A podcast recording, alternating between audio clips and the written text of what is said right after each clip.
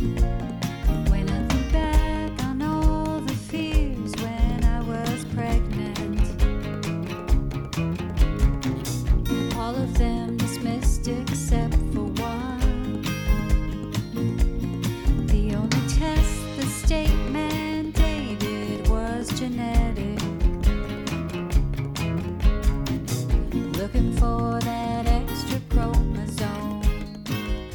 Hello, and welcome to the If We Knew Then podcast.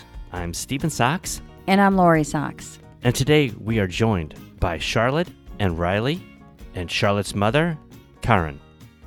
This is a conversation that I wish I had before Liam was born. I wish I had this available to me because this is just a story of love and lives well lived. Charlotte has a dual diagnosis of Down syndrome and autism. Riley has the diagnosis of autism. And you know, the truth is, none of that matters when it comes to being courageous and living our lives and just moving beyond any of the limits, exterior limits that people put on us. And that's what this conversation is about. And that's what this conversation demonstrates. And I just wish I would have had this conversation 13 years ago when I was given my son Liam. If I would have had this conversation under my belt, I think my path would have been easier and my own courage would have been a little more complete. So, welcome, Charlotte, Riley, and Karen. Hi, guys. Hi. Hi, hello. It's so wonderful to finally meet you. Yes. I see you. You know, we've uh, both seen uh, your Facebook page, the Charlotte and Riley Forever, and we love seeing your pictures together and listening to your story through that page. And I'm so glad you guys came on to the show. Uh, we are too. What I really want to talk about is there's stereotypes and misperceptions that are out there. And those are really the narrative or the story that families are given. And historically, it's limited, really, and it's perpetuated. The stereotypes Right.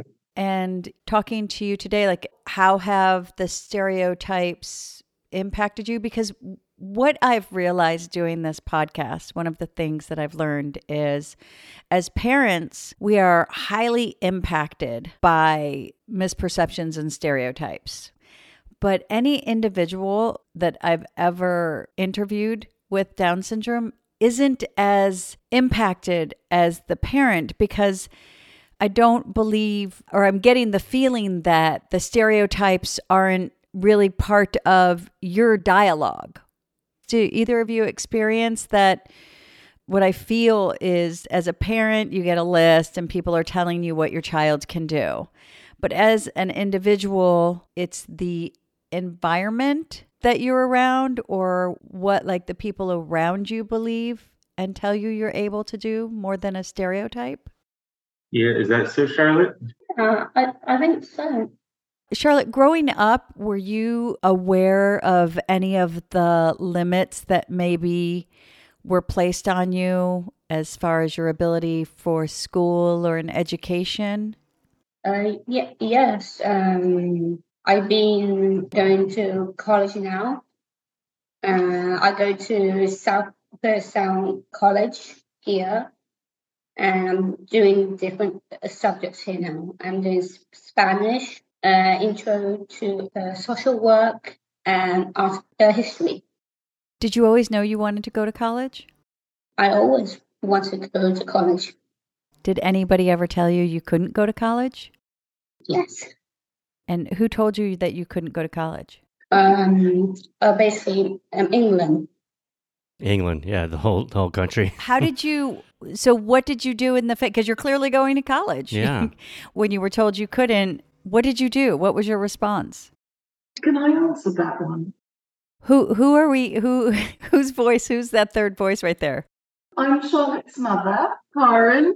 Karen. Oh, hello. I have to apologize. I, I have dementia, so uh, sometimes I get a bit muddled.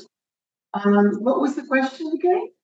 The question was Charlotte goes to college. Charlotte's always wanted to go to college. Yeah. I asked, did anyone ever tell her she couldn't? And she said, yes, all of England. And I asked, how did she overcome that? Like, what was, you know, someone tells you no. It's hard when someone tells you no to challenge that no for anybody. So, how did you challenge that no? Well, I think we've got to go back to secondary school because in England, there's like a tracking system. And so the people that do GCSEs then go on to do A levels, and the people that do A levels go to university. Well, Charlotte's school, after she passed um, her GCSEs, she got an A in science and English, and I think she didn't do too well on the maths. Um, they told her to not bother with A levels because she's not university material, and no universities would ever accept her in England. And so I think Charlotte didn't really uh, agree with that. And so she went to, um, what was the name of the university? Uh, Goldsmiths. Goldsmiths. She went to Goldsmiths University, she spoke to them, and they allowed her to audit classes. So this wasn't for a degree, but it was the first person with Down syndrome they had ever allowed to audit classes at Goldsmiths. And so that was the first start. Um, she audited classes at Goldsmiths, and I think you, did quite well, didn't you? Yeah. Yeah. And then she met Riley, and then when she decided she wanted to come here, you had to sit for the exam at the college, you, in maths and English? Yeah, maths and English. Yeah, it was a very long exam, and that's how she was able to, to take classes here. For those exams, were you able to use any accommodations? Ooh, um, I don't think they did. They didn't even let me use a calculator for the maths, did they? Not really. No, I don't think they did. They, she only got accommodations uh, like three years ago when she kind of fought for it because initially they wouldn't let her use calculators for the math uh, portion of exams. But then she took statistics, and apparently the professor in the professor say that it's all using calculators and using technology for statistics. Yes, that's Yeah, Yeah. so they allowed that. Um, and she got extra time, a, a double time. double Yeah. time, yeah. She got double time for the math exams, but for science, English, and all the other courses she did, I don't think she got extra time. She got the same Yeah. time as everyone else. So that's that's what I know. I know that much. Incidentally, yesterday, my elementary mathematics methods course, that calculators are generally only to be used for discovery-based methods, like not for the basic math learning like multiplication, addition, subtraction, but when you're doing discovery-based math methods, that's when to use the calculator. How did you do that, Charlotte? Because math is eh, math is hard, education is hard. I know our our daughter who's in high school now, she gets impacted when her teacher and she's neurotypical and but when but when a teacher like criticizes or doesn't support her, um, that really affects her. So how did you I mean, how did you learn math? How did you what did you do? I did Kumon for for years and years. So And uh, and you had a lot of tutoring at college, didn't you? Yeah. Yeah, she had a lot of tutoring at college. You were getting mostly C's on exams, weren't you? yeah, but um, and now I got to a B now. But it took a lot of hard work on her part. Um, so she worked really hard. How did you stay uh, encouraged to keep going? Well, I just keep on going. Uh, I I know all these all these subjects at, college are very very difficult. But I keep on trying my hardest. Did you go to an inclusive school? Um, Charlotte went to what we call public school, which is what you call private school. She went to um, she went to Knightsbridge Kindergarten at two and a half, and she was already reading. I had done that Patricia Oelwein program and taught her a slight vocabulary while she was having chemotherapy for leukemia. Um, so by the time she was two and a half, she could read, and probably ahead of some of the other children in the kindergarten. And then she went to the Roche School, which was um, an independent, um, what you would call private school. Um, and she was the first person with Down syndrome to go to that school. And uh, and they were very open to her because the owner of the school, Dr. Roche, he has an adult daughter with Down syndrome who worked as a as a teaching assistant. So they were they were open to having Charlotte, and uh, she was there until year seven, and then she transferred to an all girls school called Burtwood School for Girls. You hated that school, didn't you? Mm, yeah. Yeah. So that's where that's where she went to secondary Burtwood. What didn't you like about the school, Charlotte? Um, some of these uh, students are kind of well, some of them are kind of like uh, bullies. So, Oh yeah, she got bullied quite a lot. She tried to escape from school quite a few times. I think she scaled like a two and a half meter gate to get out of the school, and they had to go hunting. I for think her. it's actually three. It was three meters. Yeah. I don't know. It was a very high gate that was locked, and she scaled it. So that was her beginning of her climbing. That she started climbing. You were actively trying to get away from the bullies. Yeah. Yeah. One thing I want parents to hear is that a lot of times, as parents, not now because Liam's in a great school, but his old school would kind of put his behavior on other things and not like what the situation was at hand. And so it's just an encouragement to just really communicate and understand what your child is going through and to support them and and be their voice. Uh, You said I did I was not aware that you had leukemia that you were a leukemia survivor. Can can we talk a little bit about that? Do you remember it? Uh, it's been a very, very long time ago. She was told two. Yeah. She was two years old when she was diagnosed. She had uh, four years of chemotherapy. I don't think she remembers it. She probably blocked it out. It wasn't very pleasant. So you're a, you're just a you're just a strong person. You're just an amazing, accomplished human who doesn't really take no for an answer. Well, I am Sean. Yeah, that's why. I've got four children. She's probably the strongest of the four. She's got a very strong will to do what she wants to do. We, I wasn't keen. Her father wasn't keen. None of us, her brothers, four brothers, none of us were keen on her moving to America. But she had made up her mind. That's what she was going to do, and there was no stopping her. And the same thing when she took that job in New York. None of us wanted her to work in the Bronx in that horrible neighborhood, and she said, "I'm going." And that was it. She Yeah. ignored the rest Like of us. I was even worried about her going there. I had a hard time sleeping at night when she was there because, like, well, I mean, I know you hear a lot of stories about Seattle and this in, thi- up here in Washington too, and I've never been hurt there, but because I heard all those horror stories about New York, I was afraid of her go- Well, going she was in. South Bronx, so I mean, Yeah. that's happening over the second. I want everybody to be able to hear your story. So you went to school in England and then you came over to America and that's where the two of you met? Well, that I we could tell the story of how we met if you want to hear it. That'd we- be yeah, I think that yeah, that that I would love to hear the story of how you met.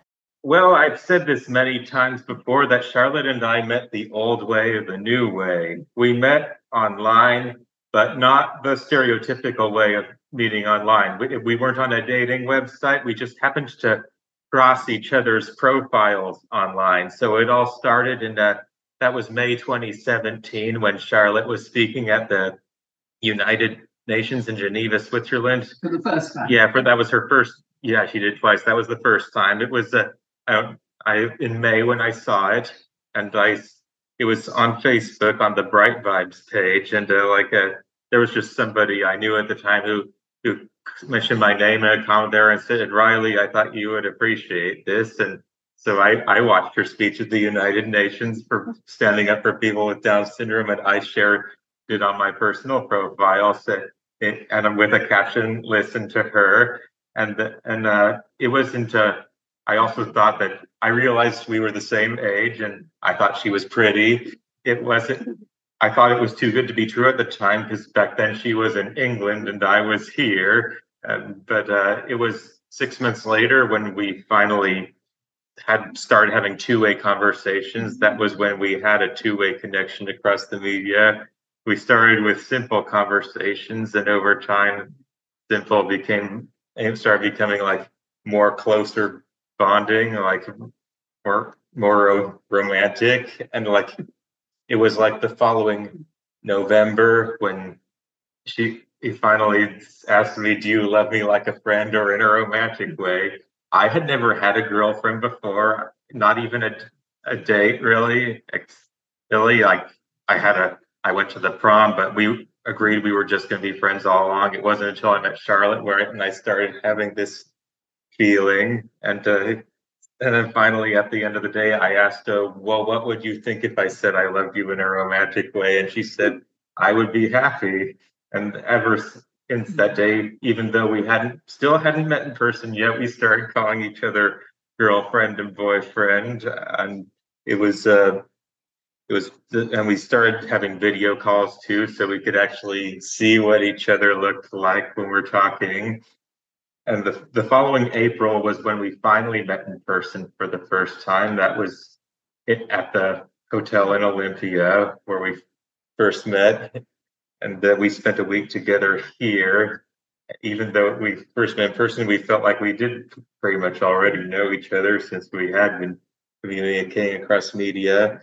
And then after because she didn't hadn't actually moved here yet she had to go back to england. So then six it was six more months of a long distance relationship. And then the following october i decided to fly to england all by myself. And this this was huge. I had never flown by myself before or traveled outside the country before. I topped it off combining the two. Like some people may not think of an autistic kid in their 20s traveling outside the country, but I did.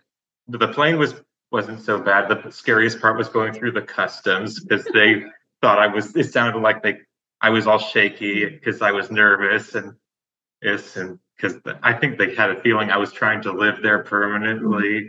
But after they talked to, to Karen, my mother-in-law on the phone, she said he has autism. You're just scaring him. So after that, they just let me go. And finally, eh, I saw her through on the other side of the customs at the train station. And then we, after that, everything was good. We spent a week together there. I got to know uh, England a bit.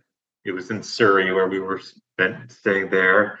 And also the night before I had to come back here, I uh, decided we should make this official. And we decided to go to the Drummond Pub in Guildford. And I uh, I proposed to her. Everyone at the pub clapped for us. And uh, oh, and of course, after that, I had to fly back here. But we also spent the met midway in December, and we spent Christmas and New Year's Eve together with her family in Miami, Florida. Uh, that was the longest time we had ever spent together at time. More than the longest first time we ever spent more than a week together whether it was really hard to come back here after that the time. And after that, we had had just a, a long distance relationship for just eight more months. And that was, it was during that time when she was in New York over the summer, actually. But then after the end of that summer, I flew back to England one last time. And th- after that, we were, we were never far from each other again. When did you get to I was about to get to that. So yeah, we, after I flew to England, we spent a few days there and then we flew to Strasbourg, France to spend a week with her Charlotte's aunt and grandmother. I got to know them. And to be honest, uh, it was actually pretty good for me. Some people feel nervous about meeting their new in-laws, but I I didn't have a problem with that. It was all pretty good. They all seemed to like me pretty well. And uh, after we spent a week in Strasbourg, we flew back to England for just one night, and then we flew. But then we went to Venice to stay there for three nights, and that was a pretty good place. That's one of the best cities in the world I visited. It was. We wish we didn't have to leave.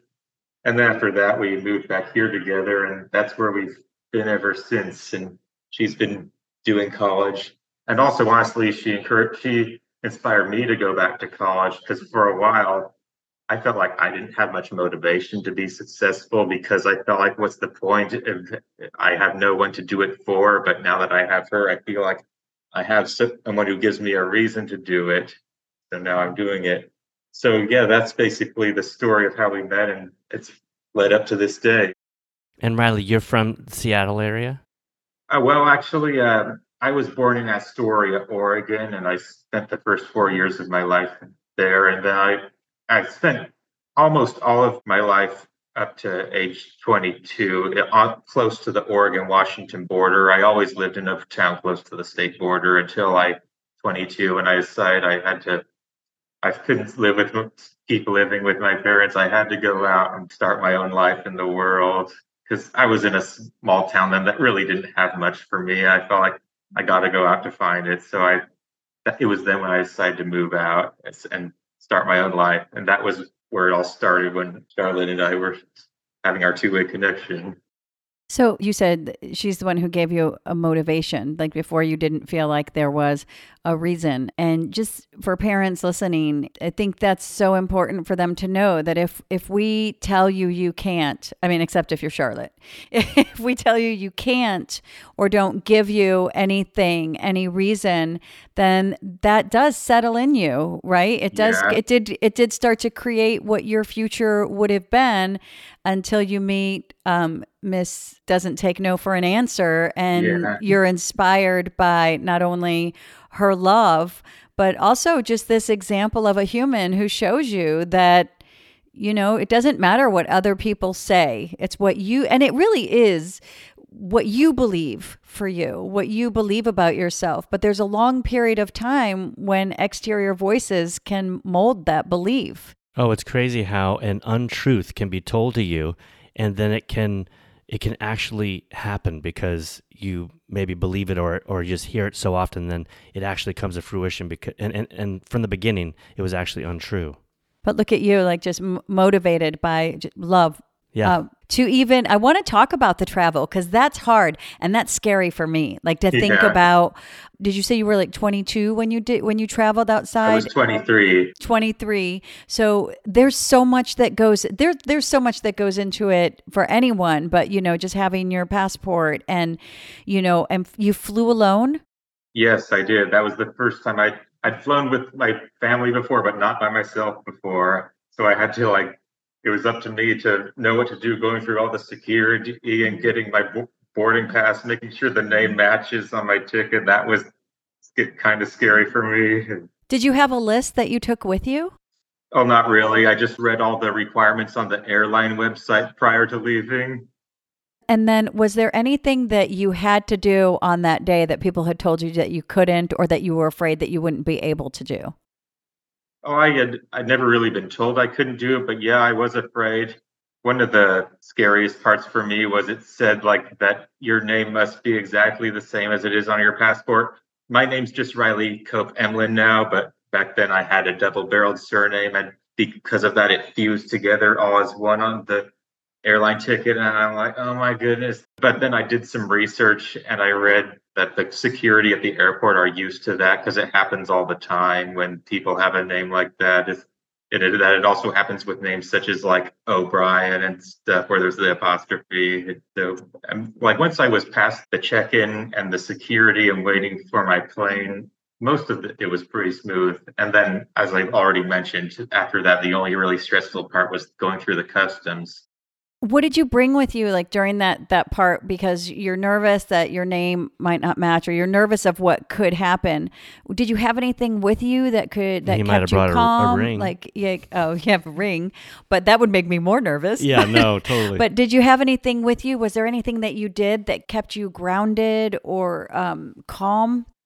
I was pretty much like all all shaky until I finally took my seat on the plane. I was like, okay, this person accepted it. Will this next person accept it? Like, well, yeah, it was after the flight attendant looked at my ticket and just pointed me to my seat. After that, that was the point where I calmed down. But before that, I won't lie, I was pretty shaky, wait, waiting at the in the terminal, waiting to wine that. that. always helps. Oh yeah, oh yeah. I didn't. e- I didn't mention before. I also had my first legal drink on that plane. Unlike some Americans who are excited to go to, I did. They, they turn 21 and have their first legal drink. I waited two additional years to years, and, but of all, of all places, I had it on the plane. and then when you went through customs and they were questioning you because they they suspected um, was that scary Yes, it was scary, especially since I had already been told the story of what happened with Charlotte's brother and his a girl he tried to bring into the country once. I actually I couldn't even tell them the truth that Charlotte was my girlfriend because if I said that they might have thought I was trying to move there permanently. and Oh, I- yeah, they wouldn't send it back Yeah. straight. And you said that when your mother in law told them that you had autism, how did you feel about that? I actually felt like it felt supported that when she said that because she was just telling them that's just me that there's I think s- dangerous about me that I'm just really nervous. Is that something that you would feel comfortable telling them if if you could feel that they were being very aggressive or misjudging your behavior?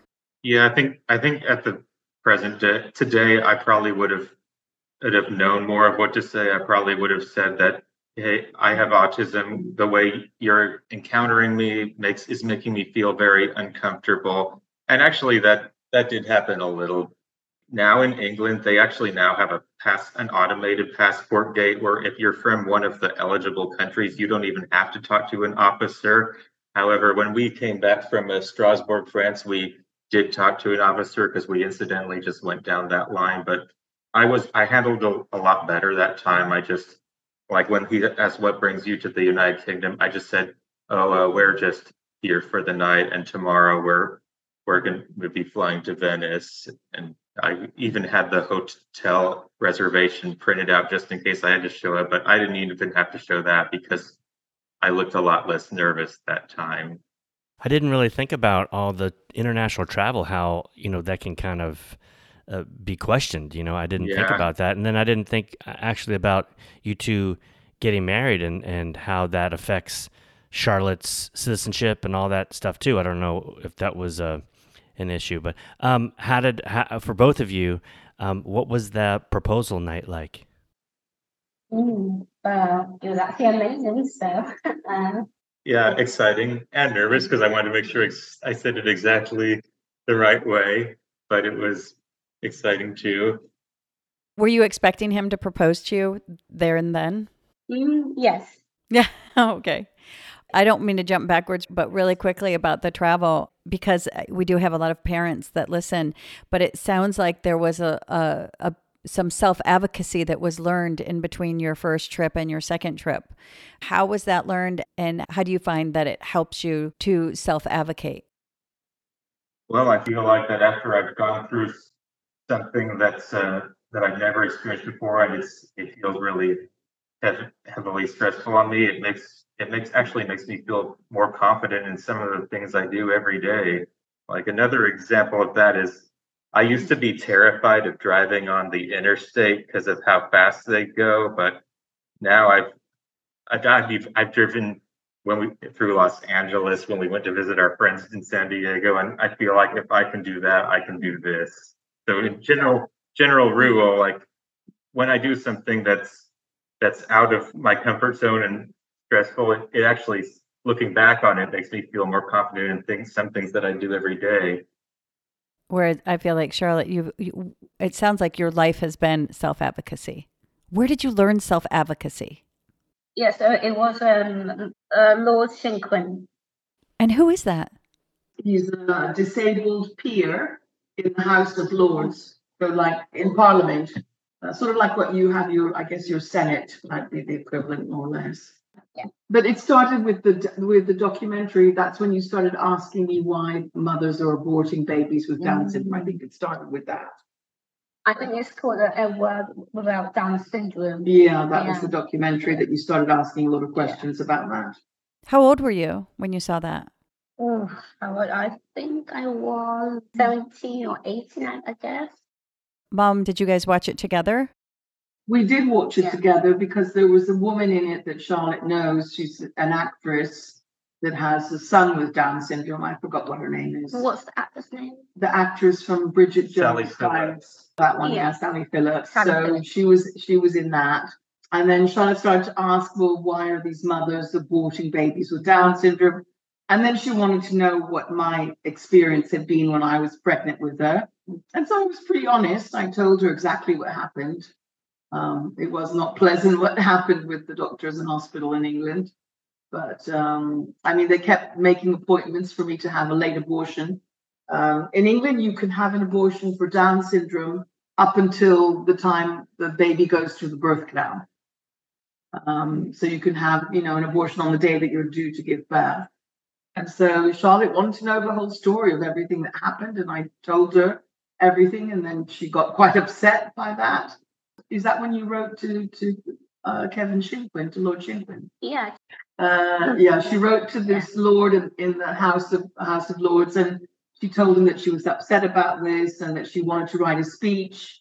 Um, and then she wrote a speech and she sent it to Lord Shinkwin, and he thought it. I guess you did you want him to advise if you, if Well, I, I just want his approve. you want him to approve Yeah. of whether or not the speech was any good.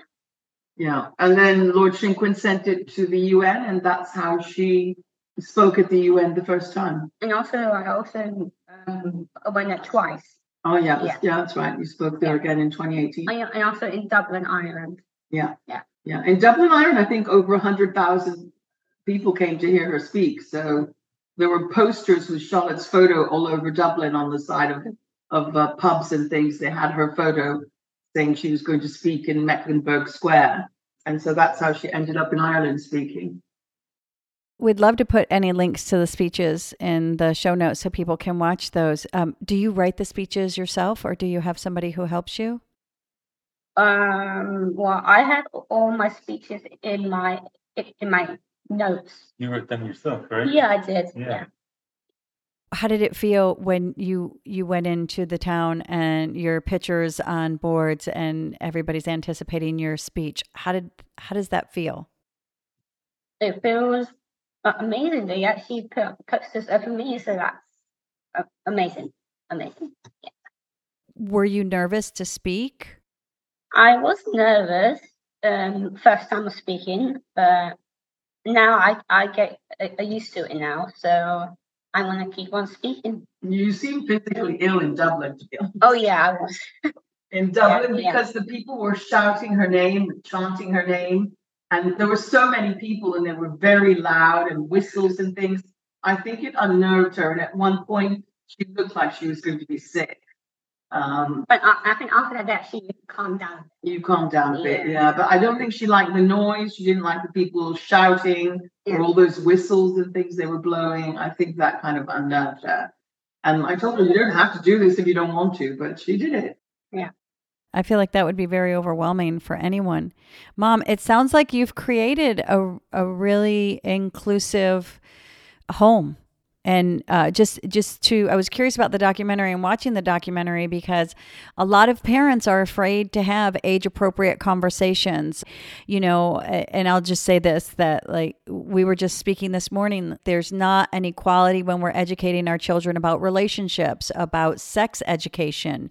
These are things that um, you know, besides the conversation of driving and going to college and because it's taken off the table a lot of times that that doesn't even go onto our radar or it feels I see a lot of parents saying, "Oh, you shouldn't do that or you shouldn't say that." But my goal and and and wish is that individuals with Down syndrome, children with Down syndrome have the same opportunities for the same conversations and the same expectations on their abilities. And that's why I was asking all the questions about the documentary because Well, I, I've had four children. Um, I had Charlotte later in life.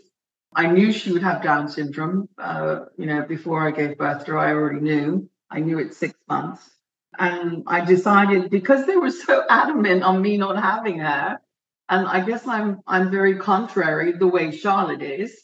Um, that whenever someone tries to force something upon me, I'm going to go the opposite direction. So they kept trying to push for me to terminate, and I decided no, I'm going to have her. I don't know if I did it out of spite or I just didn't like being bullied into something, but um, I had her, and then I decided I was going to treat her like my other children. So she's never been treated any differently. You know, we put her on skis when she was two and a half years old because we go skiing in France. So if the others ski, Charlotte was going to learn to ski. And um, you know, her father plays golf, so she was introduced to golf at age six. And and also and also uh, climbing. So Climbing, yeah, she Yeah. also does climbing with her dad. So we never treated her any differently. I know I always hear from other parents, oh, if you have a child with Down syndrome, you can't travel. That's just a load of nonsense because it, her Charlotte's Down syndrome did not stop us from doing anything we did before. If anything, we probably did more. Uh, I mean, Charlotte's been all over Africa. I mean, so someone, so some mother said, "Oh my God, you're taking her to Africa. You know, that she'll be very ill there." Well, actually, all of us got ill, especially me. The only one that didn't get ill, and she ate all the food all over Africa, was Charlotte. So she's obviously got, you know, a stomach made of steel. But um, I just treated her like my other children. We didn't treat her any differently. I didn't speak to her any differently. And we never told Charlotte, no, you can never do that. I was always honest with her and told her, you can do it, but you're going to have to work a thousand times harder than somebody else. It's not going to come easy to you. So if you really want something, you're going to have to work very hard. It's probably going to take you longer than the average person. Um, and that's what we always told her. We never told her she couldn't do something. Well, the average person has not accomplished nearly what I, I, have not accomplished what Charlotte has accomplished. So I feel like the stereotypes, what I've experienced on this journey, because I didn't know anything about Down syndrome, we had some uh, heavy, like lean towards testing here. And we talk a lot about how the medical community really propagates the wrong narrative um, from ignorance. I feel like that's changing. But one thing that I've realized is yes, like especially getting those early milestones, Liam walked a little later and he worked really hard and I got to really appreciate what it took to learn to walk. You're highly aware of how much work goes into it. So I think that those um, first milestones I, it's the perseverance of not giving up that our children really have to endure but a lot of the challenges come from society telling us no. Uh, and this is only me on the outside. Like I say, like you're you're walking the walk. You have that fire in you that you don't give up. Charlotte, most people give up most people like when it's too hard it's too hard they give up or if they fail the first time they give up and so that i, I believe mom that the or mom that the, the that mindset of them telling you you know putting a value and trying to push you towards something or telling you things were impossible gave you that fire to say hey you know even if you have to even if you have to work harder, because I'm looking at someone who thought they had to give a thousand times more, but they've really bypassed most of humanity exponentially. Like j- just that work that you put in because of your story and the stories that are out there, we can educate parents to know that it is possible. And maybe these institutions maybe the medical institution maybe the the educational institution will stop putting so much energy into a false narrative because you i mean you bypassed it. Like it's not it's not even a question that you could. Even just having the removal of the boundaries that society put on you. Like if you would have said i want to go to school and they would have said okay here's the financial aid form and these are the classes you wouldn't have maybe turned into this this human that is an advocate and so inspiring. And i and i hope that just people listening to your story and watching your videos and your your love story, your your everything when people tell them no, parents can have the courage to say you don't know what you're talking about. You can't say that to any of you can't tell me what any of my children will do. And it's really not your place to tell me what any of my children will do. Well, we, we've never tried to dictate what Charlotte wants to do. We, we can advise and tell her we don't think, you know, living in, in, in the Bronx, New York is a good idea and working there is a good idea or taking the tube there is a good idea. But Charlotte has something about her, and that is that she, when she wants to do something, there's no one that's going to stop her, including even the fiance at that point. He couldn't talk her out of it. Well, she made it back, and I'm really glad she made it back. I, I, I, you know, I will always come back, you know, because I came in a one piece. So they, uh, just for my for my lovely uh, husband. So yeah. When you go out in the world, like you came to San Diego, what's the reception when you go out into the world?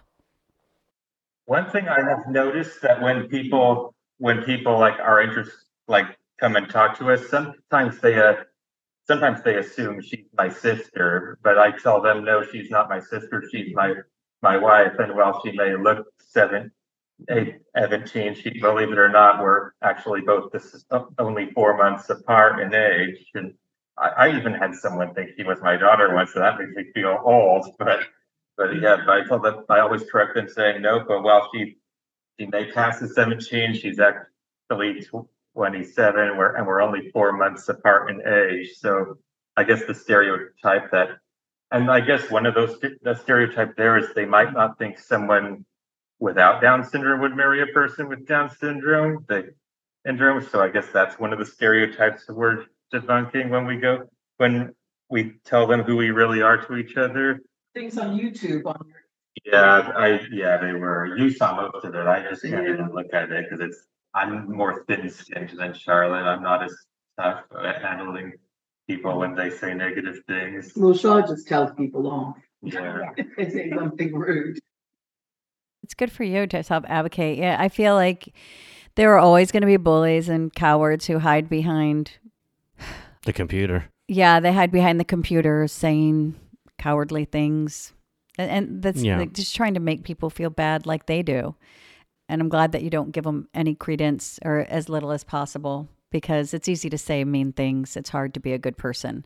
Well, they say silly things to her and then she reacts. But I mean, someone said that she just came to this country for a green card and to get money from the government. The government doesn't give her a penny, so I'm not sure what they're talking about. And didn't someone said also that you're rich and she married you Uh, for your money? Or just I'm not silly even rich. I don't I don't come from old money. I don't have high new money. Not rich. just people say the silliest things and it's just all nonsense what they say. So I think they must be trolls. I don't think they're real real people saying these. They're just silly trolls. But Charlotte usually tells them off. Good for you. You're a good advocate, Charlotte. So you guys have been married for a year, and um, I understand you cook. Yeah, yeah, yeah. Yeah. What are some of the things that you got you guys like to do together as a couple? Well, sometimes we like to cook uh, together. Yeah, like when we do pasta dishes, I make the pasta, she makes the stuff that Yeah. goes with it. I I do the, the sauce, so with the pasta. Where did you learn to cook? Well, for my mom, she's right next to me, so yeah. Does she teach you the family recipes? mom taught me like some Cuban uh, Those recipes. were the first things I taught Yeah. you were Cuban Yeah. dishes. Yeah. Cuban. When did you begin teaching her how to cook? Oh, when she was a teenager, I started teaching her. I think the first thing I taught her was picadillo.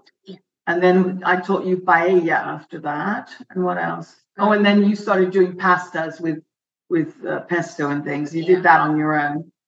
So in England, she was she was you know cooking quite a bit, and then here initially mm, a little bit, and now sort of more and more every day she's cooking now Yeah. because of my vision. She's kind of she's kind of taken over the kitchen. Yeah. Anyway, tonight I'll be making uh, a rabbit.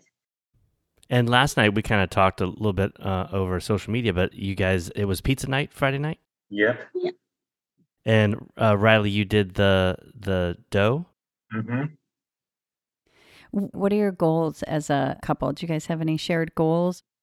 Well, we we want to live in a nice house someday. We want to be all done with college so that we're just focusing on job and personal life. And and we also we do want to have children even though and this is another thing we're hoping to accomplish actually. We have been we have met with fertility specialists. We have been told that our, the odds of us having a natural born child are one to two percent.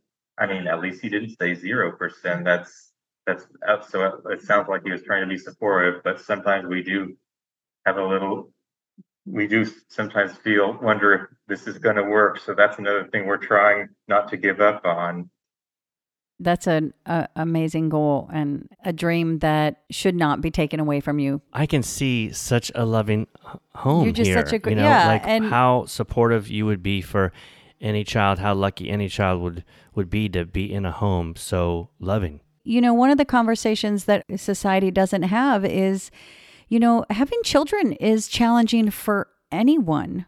There's a reason there's fertility um, specialists out there. There's a reason that there's all these alternatives and everything because it's it's just a conversation that I think that we should be more open to and understanding and and supporting when we're when we're talking about supporting each other. And I think it's really important that the doctor didn't try to take your dream away because you have Down syndrome. And we also know individuals who have Down syndrome who have babies. Uh, this is something that, as parents, we're told is impossible. And so we, I don't know if you were told the same thing, uh, mom, but uh, No, I was never told it was impossible because she has Down syndrome. I think the reason why she has virtually no eggs is because of the leukemia treatment. That's my understanding. Is that what he said? That the, Yeah. the type of chemo she had, it destroyed all of her eggs. That's that's what that's about, not so much about trisomy 21. thank you for that information because a lot what i find is a lot of times we have certain information that's and we're only given half the story Yeah, I think people hearing this, if you if we hadn't just mentioned, if you hadn't just mentioned the leukemia treatments, then people would have been like, "Oh, okay, I, I assume uh, women with Down syndrome are unable to have children." Uh, that kind of can get perpetuated. So thank you for for saying that. Oh no, I know I know three women with Down syndrome in Spain who have had children. So I know it's possible, but they didn't have leukemia like Charlotte did, so that's probably why. and that's your very personal uh, journey as as a couple and it's a very sacred journey and um, so i'll stop ta- i mean unless you want to talk more about it but i think you're still like finishing college you know that's your journey and that should be respected as we respect all couples as your private personal journey that you take together in building your family and the the possibility and just who you are as a family already is absolutely beautiful. Thanks for just being you. The courage to be you. It's it's hard to put yourself out there and just be who you are. It's hard for anyone. And I thank you for I just thank you for being you. Thank you for standing up against anybody who ever told you you couldn't and for just being such a great example of love and what love can do and I just love our conversation and and I w- wish we could have had it earlier and I wish I would have had this uh, available to me ahead of time because it just really really fills my heart and as a mom it takes away a little bit of that unnecessary stress or things that I don't need to really think about right now when my son is 13. Talking to you reminds me that I support my son. I give him a foundation. I allow him to be him. I can hold my breath when he does things that scare me, but allow him to do things just like, you know, they always say, do one thing that scares you. Uh, it just reminds me that, yeah, I can do that. I can do that. And it's really beautiful when that's a possibility. Thank you, guys. Thank you. And thank you You so too. much. Thank you. Please follow us on Twitter at If We Knew Then Pod, and you can drop us a line on our Facebook page at If We Knew Then Pod, or visit our website ifweknewthen.com to send us an email with questions and comments. And you can join our mailing list there and get alerts of future podcast episodes. All these links will be added to this episode's show notes. Thank you again, and we look forward to you joining us on the next episode of If We Knew Then.